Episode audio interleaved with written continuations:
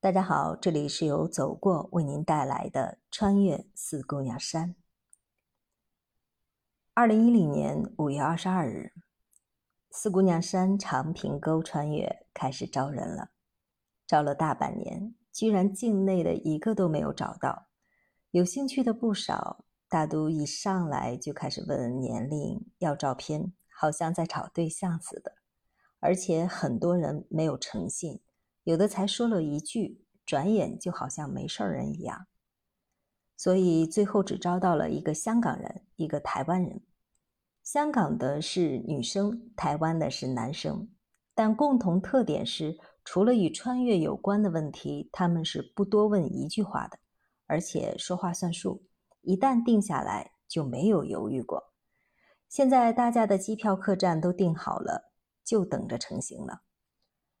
另外又联系上了一个四人党的，他们是情侣，啊，人多热热闹闹的，其实很好。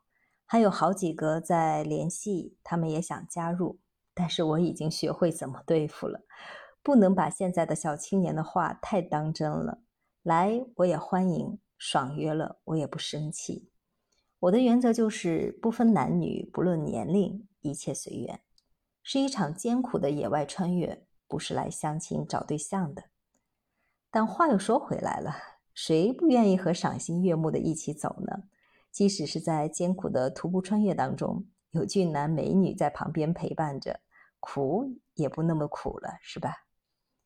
男人对女人，女人对男人，总是有那么一份情怀的。香港的是一个很热衷做慈善的一位女生。好像就在香港的一个慈善组织工作吧。这些年来，在大陆各地跑了不少的地方。台湾人看照片，好像是一个帅哥，很干净、很帅的那一种。也喜欢大陆藏区，跑了不少的地方。和我们一起走，一定会扰动不少剩女的芳心的。他们以为我一定比他们更资深的驴友，可惜我在这些高寒地区跑的并不是很多。那四个人的情侣党抱怨别人歧视他们，一听说他们是情侣党，马上掉头走人。我想，除了那些人很大程度上是以找对象为目的的之外，以情侣党一起走的话，确实什么幻想都不会令人产生了，是比较没劲。我这样年纪大的也就算了，要是一个剩女和他们一起走，整天看他们比较亲昵，这不是在找罪受吗？到黄河第一湾后，会和另外一对驴友会合。本来找不到四姑娘山穿越的，准备参加他们这组从兰州到成都的甘南川北行的队伍。后来找到穿越的人，就不参加了。但两队人马走到黄河第一湾，正好都是六月二十一号，于是就约好了在黄河边上痛饮一番。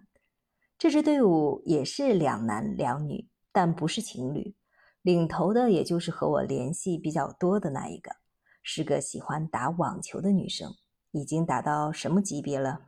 很爽快的一个人。期盼啊，期盼徒步，期盼穿越，期盼驴友。